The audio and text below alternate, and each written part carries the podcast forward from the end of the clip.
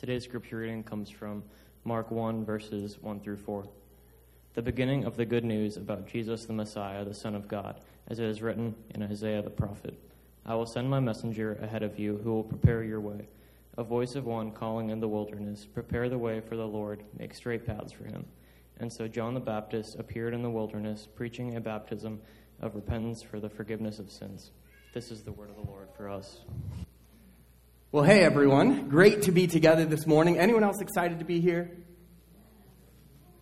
What a joy to see young people as well. Uh, and what a great heartfelt prayer from Jeremy uh, that really gave voice for all of us um, as we launch our young people into whatever the next season is.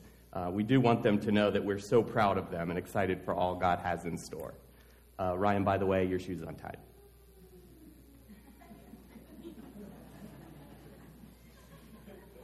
It is grad season. It's fun to go to grad parties and celebrate people. Uh, and, and, it will soon be vacation season. Anyone have a vacation planned for the next couple of weeks or a couple of months? Anyone gonna go on a trip? You're excited for hitting the road and sunshine on your shoulders that makes you happy. Uh, it's exciting when you have that opportunity. And even in our age of GPS that tells us exactly where to go, I want to point out that uh, it's significant when you see the signs that point you along the way on those trips. They're helpful when you see, oh, that's 30 east, oh, that's 77 south. When you see that, uh, welcome to Ohio, or welcome to Tennessee, or welcome to Florida, whatever it is, those signs are actually very helpful when we see those. Did you hear about the family that drove all the way down to Disney World? They saw the sign that said Disney World left, so they turned around and went home. Signs help us, or at least they should help us get to where we need to go. And I'd like to suggest this morning that you and I should also be like signs. That we should point people the right way to go, that we should point people to Jesus. If anyone did this, if anyone modeled this for us, it's John the Baptist. We heard the scripture reading about him. We saw a quick video just a moment ago. It's John the Baptist who, he himself was a great man. He was an amazing person who had followers. He was a cousin of Jesus, and yet he didn't want the spotlight. He wanted only to point others to Jesus, and that's just what we're going to talk about today. I'm John. Thrilled that you're with us today, and I pray that through our time together, your heart grows stronger and your faith grows deeper. So I am excited that we're starting a brand new sermon series called Remarkable. So we're going to spend the next several weeks, many weeks, in the book of Mark, the Gospel of Mark. So let me give a few introductory comments to this particular gospel before we jump into the message for today, which is in uh, Mark chapter 8, verses 1 through 8. The very first section is where we'll be. But um, the author of this gospel is widely accepted to be a, a man named John Mark. He was not one of the 12 disciples, but he did accompany Paul on his first missionary journey. This is the guy, if you remember the story from Acts chapter 15, who caused the sharp dispute, the disagreement between Paul and Barnabas. He is a cousin of Barnabas. He's a very close and personal friend of Peter. Now, some sources attribute this particular gospel to Peter, saying Peter's the one that wrote it. But the earliest manuscripts give it the title, The Gospel According to Mark. It was the first of the four Gospels written, written before the others. It records more miracles than the other Gospel accounts. It is kind of a gospel of action. In fact, this past winter, uh, those of our young people who participated in Bible quizzing, this is what they quizzed over. They did the entire book of Mark. And they know that, that the mo- one of, I don't, I don't know if it's the most, but one of the most common words as you read through the book of Mark is immediately. it, it's action packed and it all happens and it all happens right now. It's sort of from a storyteller point of view. It's a, it's a great, easy gospel to read that's just filled with Jesus as man of action um, find the lost, heal the broken, feed the hungry, release the prisoner. And, and then a charge to us as we read it believe in Jesus and do it immediately. So, the theme, the overarching theme in this book, in this Gospel of Mark, is that Jesus Christ is the Son of God. That Jesus Christ is the Son of God, and that He is amazing. That He is remarkable. In fact, we have this in uh, Mark chapter 6 and verse 2. Here's, here's what it says uh, He began teaching, that's Jesus. He began to teach in the synagogue, and many who heard him were amazed. Where did this man get these things? They asked. What's this wisdom that's been given to him? What are these remarkable miracles he's performing? And so we see over and over and over again Jesus Christ is the Son of God, and he is remarkable. He's a remarkable Savior. So, what God has given us, really, as we look at the, the four gospel accounts, God has given us these four different gospels, but they all give the, the complete picture of the good news of Jesus. Matthew and John were two of the disciples. They spent like almost every day for three years in relationship, in ministry with Jesus. Luke, of course, is the physician. He's one who was very educated. He's sort of a historian. He was um, a missionary for the early Christian church. And then, as I said, Mark is the guy who tells the stories and shows Jesus as man of action, and then encourages you and I, as we read this gospel, we're encouraged to bold Christian living. Like Jesus is remarkable and amazing, and I want to be a part of God's kingdom because of it. You can probably tell just from my enthusiasm, I love the Gospels. I, am biased in my own Bible reading to spend a lot of time in the Gospels because they're filled with the stories of Jesus. And so that's what we're going to experience over these next couple months in the book of Mark is that it's just rich with the life and the ministry and the teaching and of course ultimately the sacrifice, the resurrection, the victory of our Lord Jesus Christ. So let's jump right in. If you've got your Bible, please open it to Gospel of Mark, chapter 1, verse 1. It begins with the beginning of the good news about Jesus, the Messiah, the Son of God. And we've just got to stop to say Jesus is the Messiah. Right from the jump, Mark identifies him as the Messiah. It's a Hebrew term, it means anointed one. It refers to that promised Redeemer, that one in the Old Testament that was prophesied that is coming, and he's coming. Why? To rescue his people. And so Mark identifies it's Jesus. He's here. He is the promised coming Messiah. He is the anointed one. He also says he's the Son of God. Son of God. Let's again, let's just pause there and go, what does that mean?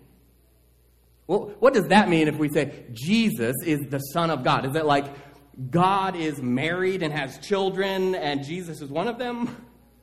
No. Jesus, uh, Scripture teaches us, is actually God. We understand that to be true, that, that Jesus is God. We affirm there is one true God, that God is manifest in three beings God the Father, God the Son, and God the Holy Spirit. So let's look at Hebrews chapter 1. And in verses 1 through 3, we read this In the past, God spoke to our ancestors through the prophets at many times and in various ways. But in these last days, He has spoken to us by who? His Son, whom He appointed heir of all things, and through whom also He made the universe. It says this The Son is the radiance of God's glory and the exact representation of his being, sustaining all things by his powerful word. After he had provided purification for sins, he sat down at the right hand of the majesty in heaven. That's a description of Jesus from the New Testament. That we understand he is the Messiah, he's the promised one, the anointed one who came to redeem, but that he is indeed God the exact representation of the being of God the Father. Simply put, Jesus is God in human flesh. He's Emmanuel. We talked about this at Christmas time, remember? That, that he is God with us. He has existed for all of time. He willingly took on the form of a human as a baby and came to earth, and he offered his life as a sacrifice for us. And then the good news, of course, all those who believe in him, who put their trust in him, are part of God's kingdom. We are then saved from an existence apart from him, from an eternity apart from him. And so that's why in Mark chapter 1, verse 1, it says it's the good news about Jesus. It's good news that God has broken into human history that God has sent his Son, Jesus Christ, who is also fully God, that he is indeed the promised Savior. And so, before we get into the story of John the Baptist, and before we get into the, the further verses in Mark chapter 1, we have right here, Mark 1, verse 1, the good news that we have a Savior. And let me be the first to say that I need a Savior. You see, if I had a plumbing problem, I'd need a plumber. And if I had an auto problem, I'd need a mechanic. If I had a legal problem, I'd need a lawyer. But I've got a sin problem. And so I need a Savior. And that's exactly what God has sent in His Son, Jesus Christ. He sent a Savior, the one who was perfect, never sinned, and yet gave His life, offered His shed blood, so that I could be set free, that I could be saved, spared the eternity that I deserve apart from God based on my sin, and yet now at one with, atoned because of what Jesus has done. This is the good news right here in Mark chapter 1, verse 1. Thank you, God, that you sent the Savior we needed. Because there is sin in the world. In fact, you also have the same problem that I do. you also have a sin problem. We've all sinned. We know that, that in the beginning, when God created humanity, all the way back in Genesis, He created humanity to be in relationship with Him. He, he, he created Adam and Eve and He placed them in the garden, but they sinned against God. And when that fateful day came, that day of disaster, everything changed. Once sin entered into the world, there came sickness, death, and indeed, from the mouth of God, a curse. The one that was most cursed, by the way, from that uh, account in Genesis chapter 3, the one that was most cursed was the serpent. And even there, as the effects of sin began to take root, the Lord started to work out his master plan of salvation. Even there, in Genesis chapter 3, God says to the serpent, who is Satan, this is in Genesis chapter 3, verse 15 I will put enmity between you and the woman, and between your offspring and hers. He will crush your head, and you will strike his heel. God promises right here in Genesis 3:15, there is someone coming.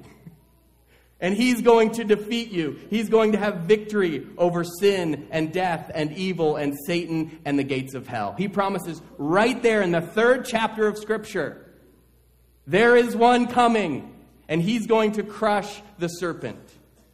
That's the good news from Mark 1 1. and so, in order to pave the way for Jesus coming to the people bringing his ministry, he sent, the Lord sends John the Baptist to pave the way, to make the way, to proclaim this good news. See, this, this is the good news. This is the sermon. This is not an original sermon. This is a John the Baptist sermon. To proclaim this good news that there is one coming and to point others to Jesus. Just like those signposts when you're traveling on the highway, John the Baptist is pointing others to Jesus. So, Mark chapter 1, let's go to verse 2. I will send my messenger ahead of you who will prepare your way. A voice of one calling in the wilderness, prepare the way for the Lord. Make straight paths for him.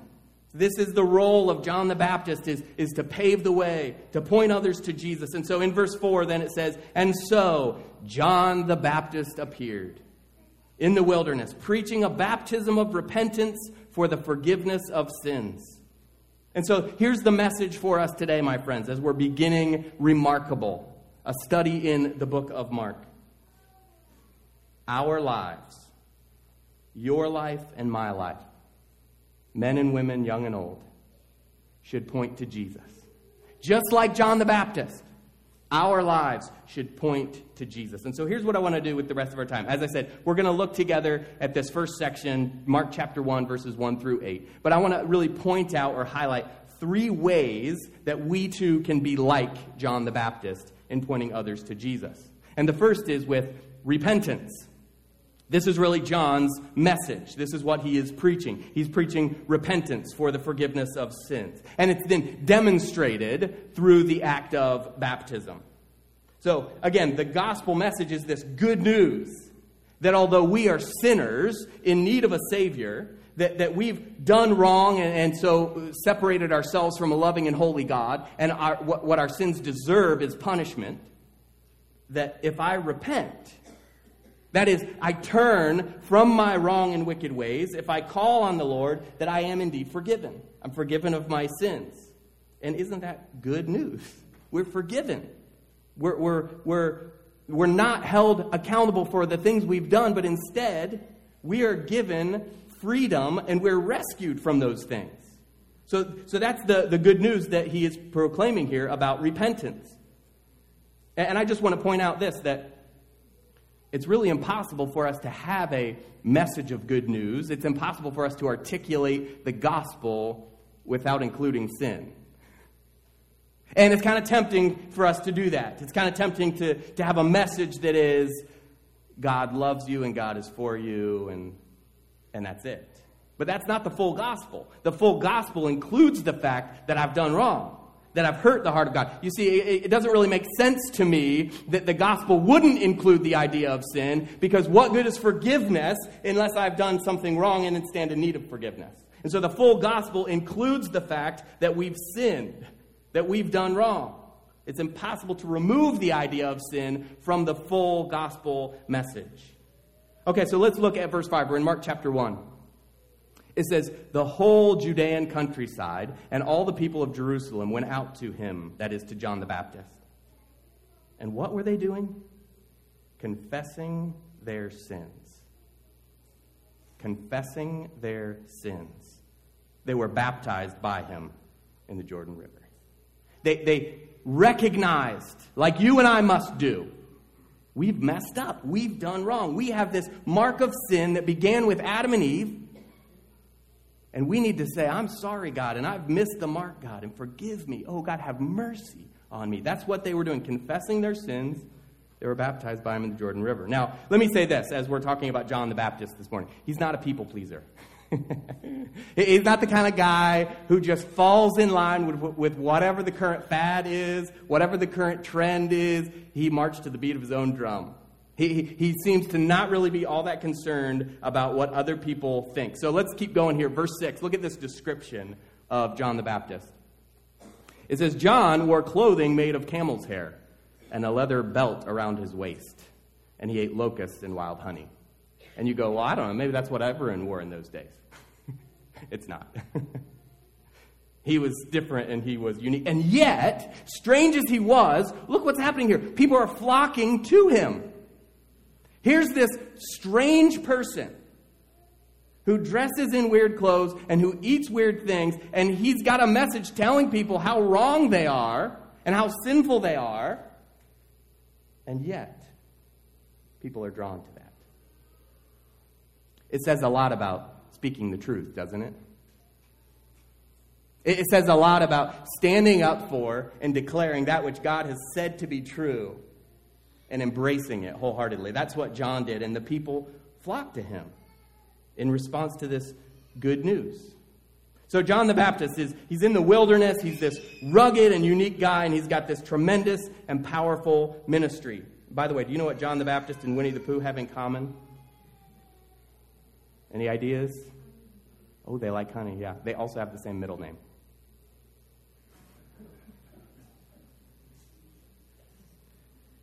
We know as we look at the character of John the Baptist that he had the spirit and the power of Elijah. And if you've been here at MCA, you go, Oh, I know Elijah. I, I know something about his stories. I know something about his bravado and the things he did from, from First and Second Kings, we, we did a recent sermon series on them. Like he, the guy who just stood up to the evil king Ahab. He didn't back down. He looked him right in the eye and told him off. The guy who didn't back down when it was a showdown between one prophet of Yahweh, that is Elijah, and 450 prophets of Baal. We know something about Elijah. He was an awesome guy. And so John is kind of cut from the same cloth. He, is, he operates in the same power and spirit as Elijah. He is paving the way for Jesus, the Messiah. Like in 1775, frontiersman Daniel Boone was blazing a trail through the Cumberland Gap. That's a notch in the Appalachian Mountains. It's at the intersection of Kentucky, Tennessee, and Virginia. Today it's known as the Wilderness Road. It served as the pathway to the western U.S. for pioneers and for settlers. It's really what led to Kentucky becoming the 15th state in 1792. And so John the Baptist is doing the exact same thing, but he's not clearing a path over mountains and through rivers. He's clearing a path through sin through evil, through wickedness. And he is preparing the way for Jesus. He's, he's making straight that path for the one who is coming, the Messiah, the anointed one, the prophesied one. And what is he preaching? Repentance. He's preaching repentance of sins. And listen, I just want to point out how critical this is for each and every one of us in our own faith journey. For each and every one of us, it's important for us to recognize we've got to prepare our hearts for Jesus to be king, for Jesus to be Messiah, to be in right relationship with Christ. That we've got to open our hearts to Him and we've got to repent of our sin, like King David did in Psalm 51. And here's what he writes in verse 17 The sacrifice you desire is a broken spirit. He says, You will not reject a broken and repentant heart, O God. So, could I ask you this morning? When was the last time you found yourself on your knees, face down before the Almighty God, crying out for mercy, asking His forgiveness, confessing sin?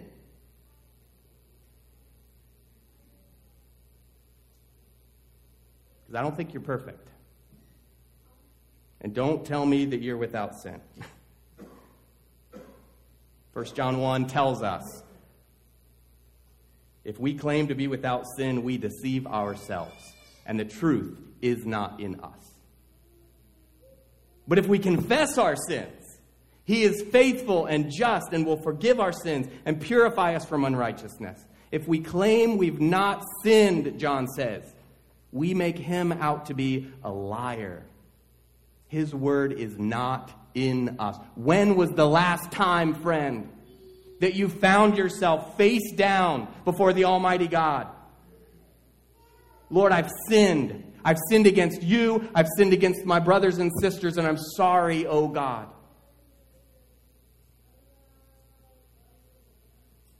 This act of repentance and confession is a critical part of each and every one of us in our faith journey of choosing Jesus as Lord. We must turn from those times we mess up, those mistakes we make. And I want to say today that we respond too flippantly to the sin in our lives. Oh, messed up again. Oh, good thing God forgives. God does forgive you. But it breaks your heart when you hurt God and when you sin against Him. And so express that, communicate that, and then embrace this good news that He forgives. So if we want to be like John the Baptist, if we want to point others to Jesus, we're not only going to preach repentance, we're going to model it in our own lives. When we confess our sins, we prepare for that cleansing that Jesus offers. So you notice that, that what's happening here in Mark 1 is the people are confessing sins. They're seeking the face of God, and then what are they doing? They're entering the waters of baptism. Now, the waters of baptism symbolize being washed clean, being refreshed, being made new. And if you're here this morning and you are putting your trust in the Lord Jesus Christ, and you've turned from your wicked ways and you've cried out to Him for His forgiveness and mercy, but you've never entered the waters of baptism, let me encourage you to consider that. That, that also is an important step in your faith journey to be cleansed and to publicly confess and state Jesus is Lord. So we're making plans. We're going to do some baptisms this summer. And if you would like to be included, if you have questions, come and talk to me about that. Let me know. I would be uh, honored to have those conversations and to include you in taking that next step in your relationship with Christ. Okay, we're talking about John the Baptist. He pointed others to Jesus. We need to be like him. The first way that we can do that is through repentance, the second is through humility. So we're in Mark chapter 1. We've worked up through verses 1 through 6. Let's go to verse 7. It says, And this was his message After me comes the one more powerful than I, the straps of whose sandals I am not worthy to stoop down and untie. So, yes, John is uh, preaching repentance, but he is demonstrating humility. Now, listen, I don't want to gloss over who John was. Like, he is a great man. He, he is also one who had, like, a miraculous birth. he was prophesied about, like, like his, his ministry, his witness is prophesied that he is kind of the, the witness to the coming great light. He is a blood relative to the Messiah. His parents also are of this priestly lineage. John is so holy, he's never touched any wine or alcohol. He's a Nazarite. That means he is set apart. He's, he's taken vows to never be made unclean. He's never going to be defiled, probably never cut his hair, right? He is great in the sight of God. He's probably good looking too. And we have this verse in Luke 7, verse 28, that says this Among those born of women, there is no one greater than John. Ooh, that might become my new favorite Bible verse. So I don't, I don't want to like gloss over the fact that like John the Baptist was great. He was amazing. He, he is a mighty man of God with a powerful ministry. If anyone had reason to think highly of themselves, it's this guy. He has a following. He has disciples. He is a public figure, right? We, we saw that. People are flocking to him. He's preaching to them. He's baptizing them. He's got a very successful ministry. And yet he says to the crowds, there's someone else. He says to the crowds, There's one coming after me, and you know what? I'm not even worthy to untie his sandals.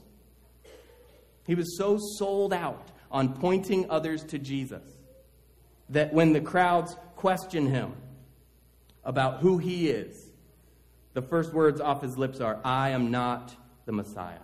He humbled himself. In John 3 and verse 30, he says, he must become greater. I must become less.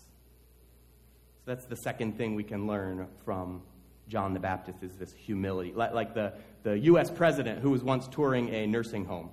He was walking down the halls, and he, of course, had his entourage with him. He had uh, aides and reporters, and, and they came upon a, an old man slowly making his way kind of down the opposite direction the president reaches out his hand to the old man and he says, Sir, do you know who I am? The little old man kind of looks up from his walker and he says, I don't know who you are, but if you ask the nurses, they can tell you your name.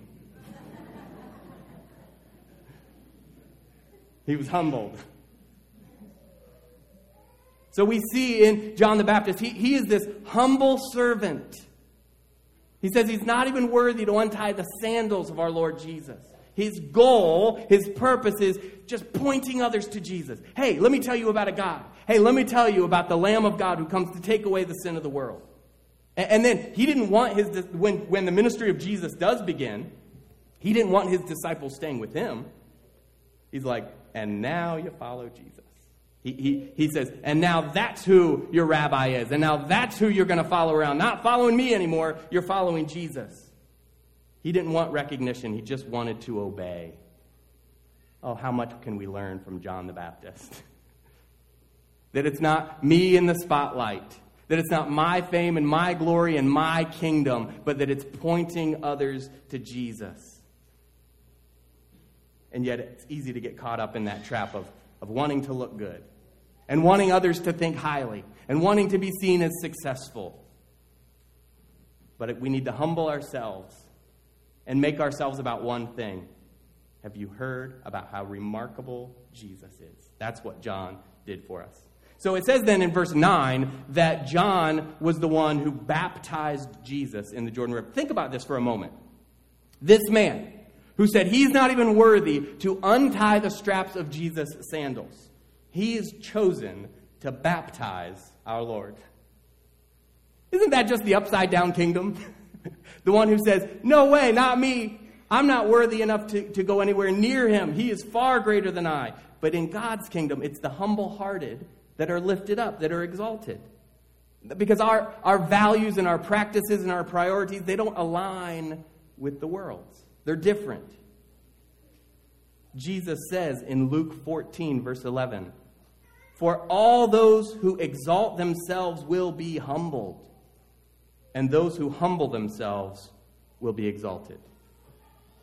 If we want our lives to point to Jesus, then we've got to be like John the Baptist and say, He must become greater, I must become less. So, we're talking about John the Baptist and how our lives can be like his. We've talked about repentance and humility. There's one more that I want to cover this morning and it's sacrifice. It's actually not found in this section of uh, Mark 1, verses 1 through 8, because we have to jump ahead to chapter 6, Mark chapter 6, in order to see this. But what happens is that John the Baptist is arrested because of his preaching, because, because of his ministry. He is arrested, he's, he's bound in chains. And uh, the king was Herod, and although there were many who wanted John to be killed and put to death, there's an interesting dynamic happening. King Herod wants to keep him alive. So again, you think about the parallels between Elijah and John. And Elijah spoke truth to the evil king Ahab unabashedly. And John did the same thing.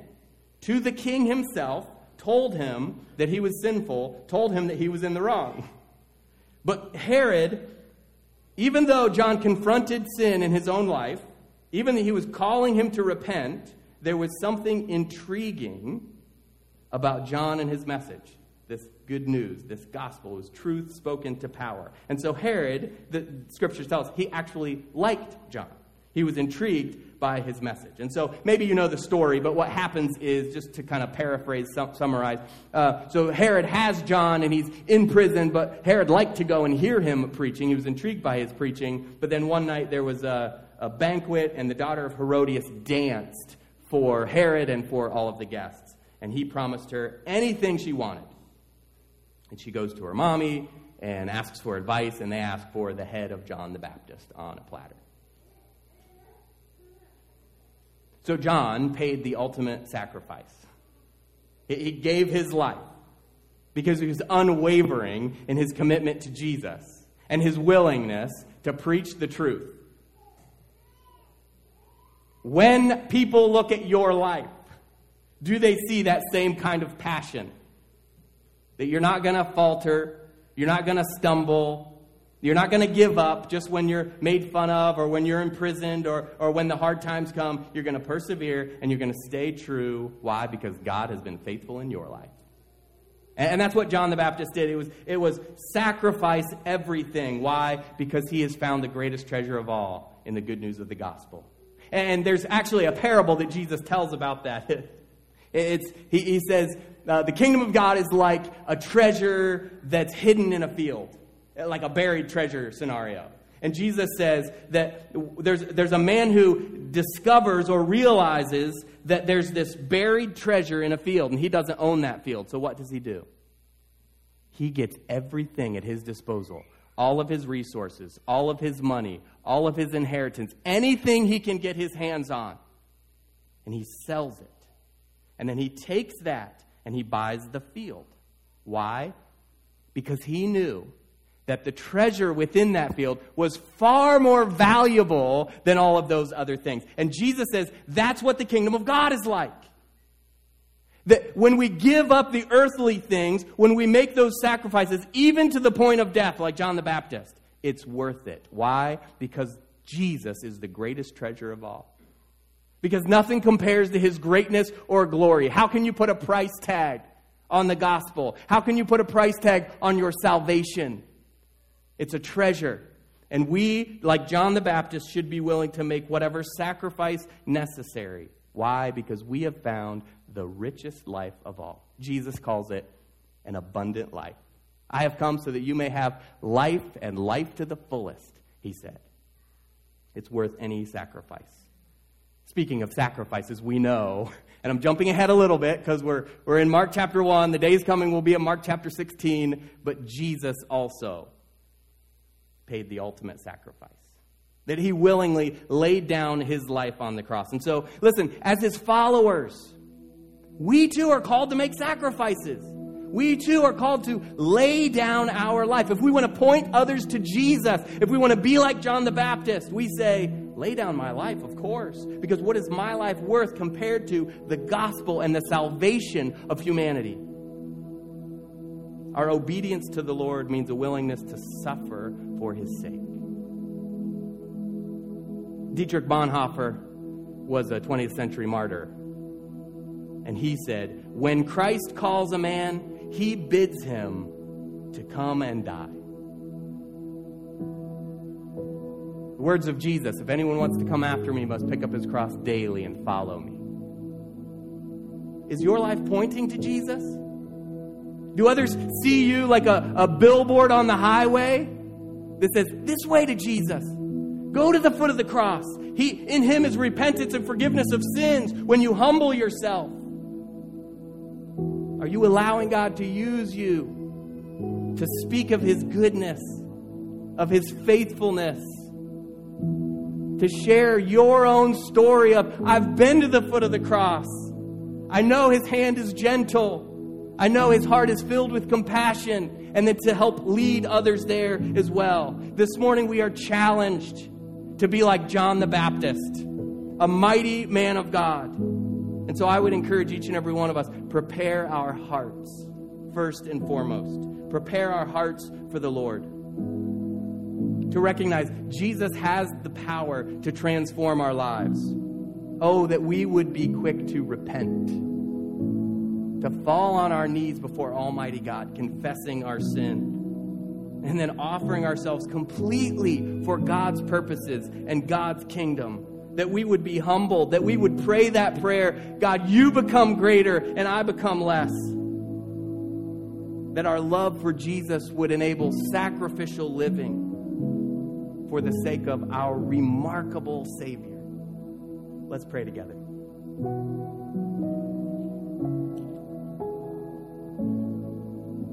O Lord our God.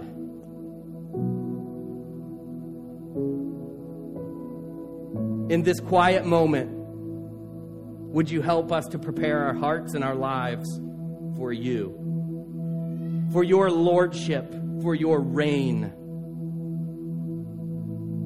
So thank you, Lord, for John the Baptist. Thank you for his life and his teaching and his ministry. Thank you for his humble heart. When he could have grasped the spotlight, when he could have increased his own fame and he chose not to. Instead, he just pointed others to you. And Lord, I pray today for those who have done wrong and who, who carry with them guilt and shame, who feel condemned. That God, today would be the day they lift their eyes to you with sincere repentance Oh, God, have mercy. That they call out on the name of the Lord and that they experience your forgiveness. Help us, Lord, to point others to the foot of the cross, that place where we've encountered you and we've been set free. Lord, we know this is only possible because of Jesus, our Savior, that remarkable Savior who was indeed the Messiah, the anointed one who came as our rescuer. And we pray it in his name, in his name alone. Amen.